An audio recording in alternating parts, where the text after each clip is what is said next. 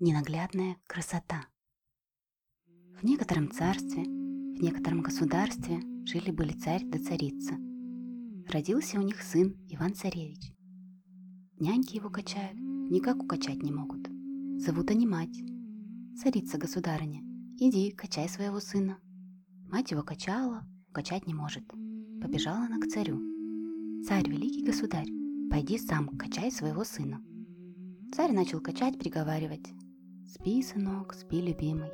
Вырастешь большой, сосватаешь за себя ненаглядную красу, трех маток дочку, трех бабок внучку, девяти братьев сестру. Заснул Иван-царевич крепким сном. Через девять суток пробудился и говорит. «Прощай, батюшка, поеду я ненаглядную красоту искать, себе в жены ее сватать». «Что ты, дитятка, куда поедешь? Ты всего девятисуточный». «Отпустишь – поеду, и не отпустишь – поеду. Иван-царевич снарядился и пошел коня доставать. Отошел немало от дома и встретил старого человека. Куда молодец пошел? Волею или неволею? Иду я, дедушка, и волею, и неволею. Был я в малых летах, качал меня батюшка в зыбке, сулил за меня высватать ненаглядную красоту. Трех маток дочку, трех бабок внучку, девяти братьев сестру. Хорошо, молодец, только пешему тебе не дойти. Ненаглядная красота живет далеко, а как далеко? В золотом царстве, пока нет света белого, где солнышко всходит. Как же быть-то мне? Нет мне молодцу, по плечу коня не изжалова. Нет плеточки шелковой, не держанной. Как нет? У твоего батюшки есть тридцать лошадей. Все как одна. Прикажи конюхам напоить их у синем море. Одна забредет в воду по самую шею, и как станет пить, начнут в синем море волны подниматься. Крутые берега ударятся. Эту лошадь себе бери. Спасибо на добром слове, дедушка. Как старик научил, так царевич и сделал. Выбрал себе богатырского коня, ночь переночевал, поутру рано встал, растворил ворота, собрался ехать. Вдруг проговорил им конь человеческим языком. «Иван-царевич, припади к земле, я тебя трижды ногой толкну». Раз толкнул, и другой толкнул. В третий не стал. Ежели в третий раз толкну, нас с тобой земля не снесет. Иван-царевич вскочил на коня, только его и видели. Едет далеким далеко, день коротается, к ночи подвигается. Стоит двор, что город, изба, что терем. Подъехал царевич к крыльцу, привязал коня к золотому кольцу. Сам все не до избу. А лежит на печи на девятом кирпиче баба-яга, костяная нога. Закричала баба-яга громким голосом. «Ах ты такой секой! Железного кольца недостоин, к золотому привязал. Ладно, бабушка, не бронись. Коня можно отвязать, цейное крыльцо привязать. То, добрый молодец, задала тебе страху. А ты не страшись, да на лавочку садись. А я стану расспрашивать, из каких ты родом, из каких городов. Эх, бабушка, ты бы прежде накормила, напоила, а потом вести спрашивала. Видишь, человек с дороги весь день не ел. Ну, баба Яга тотчас скатерть самобранку постелила, принялась угощать Ивана-царевича. Он наелся, напился, на постель повалился. Баба Яга не спрашивает, он ей сам все рассказывает. Был я в малых летах, качал меня батюшка в зыбке, сулил за меня ненаглядную красоту, трех маток дочку, трех бабок внучку, девяти братьев сестру. Сделай милость, бабушка, скажи, где живет ненаглядная красота и как до нее дойти? Я и сама, царевич, не ведаю, вот уже третью сотню лет доживаю, а про эту красоту и не слыхивала. Ну да спи усни. За утро соберу своих советчиков, может, из них кто знает. На другой день встала старуха раненько, умылась беленько, вышла с Иваном Царевичем на крылечко и закричала богатырским голосом, засвистала молодецким посвистом, крикнула по морю. «Рыбы и гад водяной, идите сюда!» Тотчас синее море всколыхнулось, собралась рыба большая и малая, Собрался всякий гад, к берегу идет, воду укрывает. Спрашивает старуха, где живет ненаглядная красота? Трех маток дочка, трех бабок внучка, девяти братьев сестра. Отвечают все рыбы и гады в один голос. Видом не видали, слыхом не слыхали. Крикнула старуха по поднебесью. Собирайся, птица воздушная. Птица летит, дневной свет укрывает. В один голос отвечает. Видом не видали, слыхом не слыхали. Крикнула старуха по земле. Собирайся, зверь лесной. Зверь бежит, землю укрывает, в один голос отвечает. Видом не видали, слыхом не слыхали.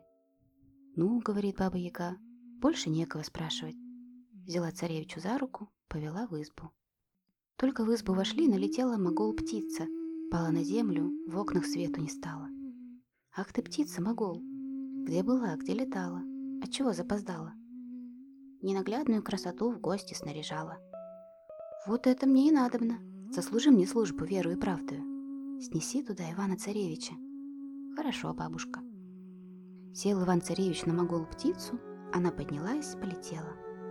Три года летела. Вылетела на луга зеленые, травы шелковые, цветы лазаревые и пала на землю. Вон, говорит, терема белокаменные, где ненаглядная красота живет. Пришел царевич в город, пошел по улицам гулять. Идет и видит, на площади человека кнутом бьют. За что, спрашивает, вы его кнутом бьете? А за то, говорят, что задолжал он нашему царю 10 тысяч, да срок не выплатил. А кто его выкупит, у того Кощей Бессмертный жену унесет.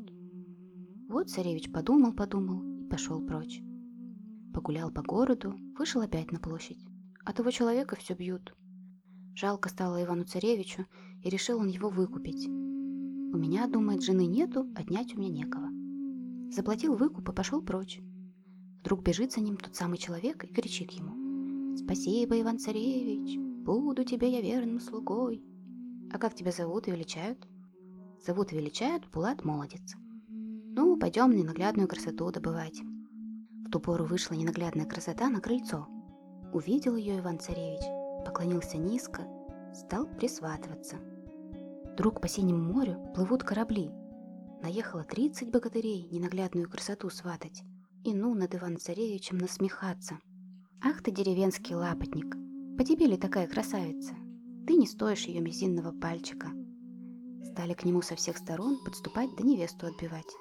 Иван-царевич не стерпел. Махнул рукой, стала улица. Махнул другой – переулочек.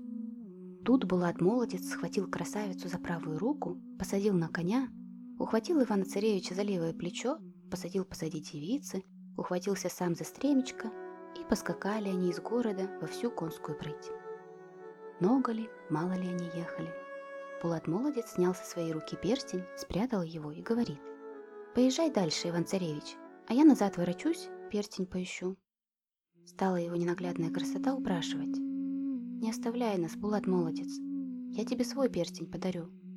А он в ответ «Никак нельзя, ненаглядная красота. Моему перстню цены нет. Мне дала его родная матушка, как давала, приговаривала. «Носи, не теряй, мать не забывай». Поскакал Булат молодец назад, повстречал великую погоню, он их всех перебил, конем потоптал, сам нагнал Иван-царевича. Нашел ли перстень Булат молодец? Нашел ненаглядная красота. Вот ехали, ехали, настигла их темная ночь. Раскинули они белый шатер, ненаглядная красота в шатре легла. Булат молодец у порога спит. Иван-царевич на карауле стоит. Стоял, стоял Иван-царевич, утомился, начал клонить его сон. Он присел у шатра и заснул богатырским сном. Откуда ни возьмись, налетел Кощей бессмертный. Унес ненаглядную красоту, только ленточку из косы на земле оставил. На заре очнулся Иван-царевич. Видит, нет ненаглядной красоты, только ленточка на земле лежит. Стал Иван-царевич горько плакать, громко рыдать. Проснулся Булат молодец и спрашивает, «О чем ты, Иван-царевич, плачешь, слезы льешь?» «Как мне не плакать? Кто-то унес ненаглядную красоту. Как же ты на карауле стоял?» «Да я стоял, а меня сон сморил». «Ну, после драки кулаками не машут. Знаю я, кто это сделал. Кощей Бессмертный. Нам его смерть три года искать. Смерть его в яйце, то яйцо в утке, то утка в колоде, а колода по синему морю плавает. Ну что поделаешь, пошли названные братья к синему морю. Они день идут и месяц придут. Они год шагают и другой провожают. Истомились, устали, изголодались.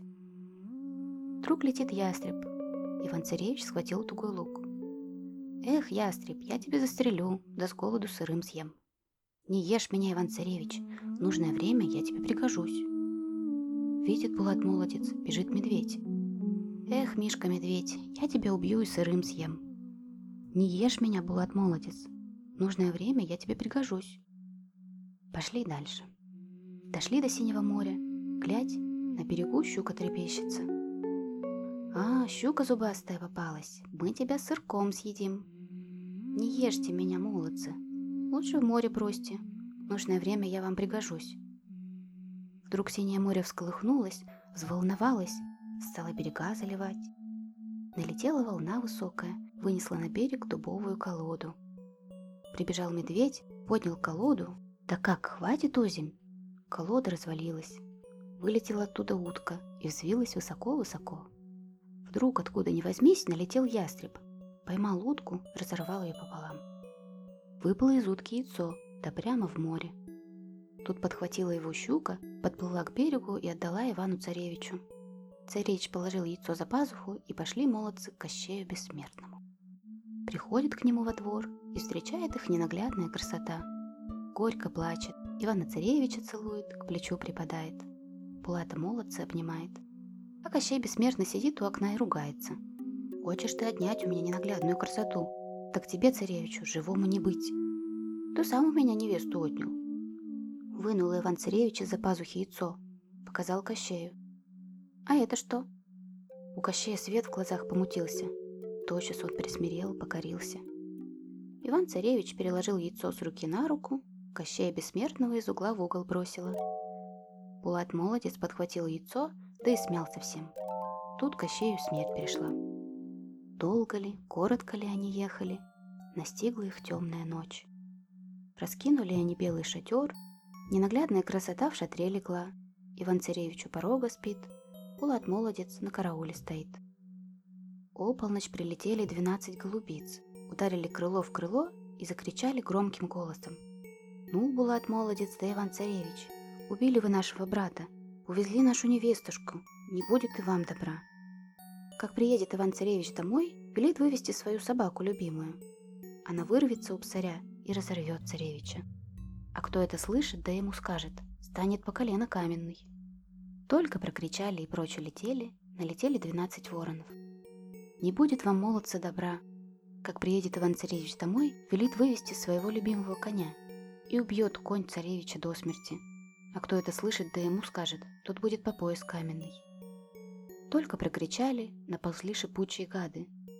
Погладит царевич любимую корову, а та его забодает, убьет до смерти. А кто это слышит, да царевичу скажет, тот весь будет каменный. Уползли гады во свояси, а мулат-молодец стоит и горькие слезы льет. Утром светом поехали дальше. Долго ли, коротко ли, приехал царевич домой и женился на ненаглядной красе. Вот неделя прошла, говорит царевич молодой жене. Покажу я тебе мою любимую собаку. Булат-молодец взял саблю и стал у крыльца. Вот ведут собачку. Она вырвалась у псаря, прямо на крыльцо бежит а Булат махнул саблей и разрубил собаку пополам. Иван-царевич на него разгневался, да за старую службу промолчал, ничего не сказал. На другой день приказал царевич вывести своего любимого коня. Конь перервал аркан, вырвался у конюха, поскакал прямо к золотому крыльцу. Тут Булат-молодец выхватил свою саблю, отрубил коню голову. Тут Иван-царевич сильно разгневался. Приказал было схватить его и повесить, а ненаглядная красота не дала, Старую службу вовек не забудь. Как бы не он, ты бы меня никогда не достал. На третий день приказал Иван-царевич привести любимую корову. А Булат молодец и ей голову срубил. Тут Иван-царевич так разгневался, что никого и слушать не стал. Позвал палача срубить голову Булату молодцу. «Ах, Иван-царевич, Иван-царевич, коли ты хочешь меня казнить, так лучше я сам помру. Позволь только три речи сказать». Рассказал Булат молодец, как прилетели двенадцать голубиц и что ему говорили, и окаменел по колено. Рассказал про двенадцать воронов, окаменел по пояс. Рассказал про двенадцать гадов, стал белым камнем горючим. Горько плакал Иван-царевич. Лила слезы ненаглядная красота. Поставили они белый камень в особой горнице. Каждый день ходили туда и горько плакали. Много прошло годов. Как-то плакал Иван-царевич над белым камнем горючим, и вдруг слышит из камня голос. Что ты плачешь и рыдаешь? Мне и так тяжело. Как мне не плакать? Верного друга я сгубил. Можешь, Иван-царевич, меня спасти. Есть у тебя двое любимых детей. Отведи их лес дремучий лютым зверем на съедение. Закрученился Иван-царевич. Рассказал он обо всем, что слышал ненаглядной красоте. Потужили они, погоревали, горько поплакали, завели своих милых дедушек в дремучий лес, там оставили. Приехали домой и видят, стоит перед ними Булат молодец, краше прежнего. Обнимают его муж с женой, радуются, а сами горькие слезы роняют. Что, аль жалко любимых дедушек? Жаль, Булат молодец, да перед тобой душа чиста. Не горюйте, говорит Булат богатырь раньше времени. Пойдем-ка в лес, поглядим, что там с детками делается. Пошли они в лес и видят. Спят ребята под кустиком, а матушка-медведица их теплым мхом укрывает, а лиса от них мух отгоняет. Живы-здоровы, детки любимые. Ох и был тут пир на весь мир. Три дня, три недели, три месяца.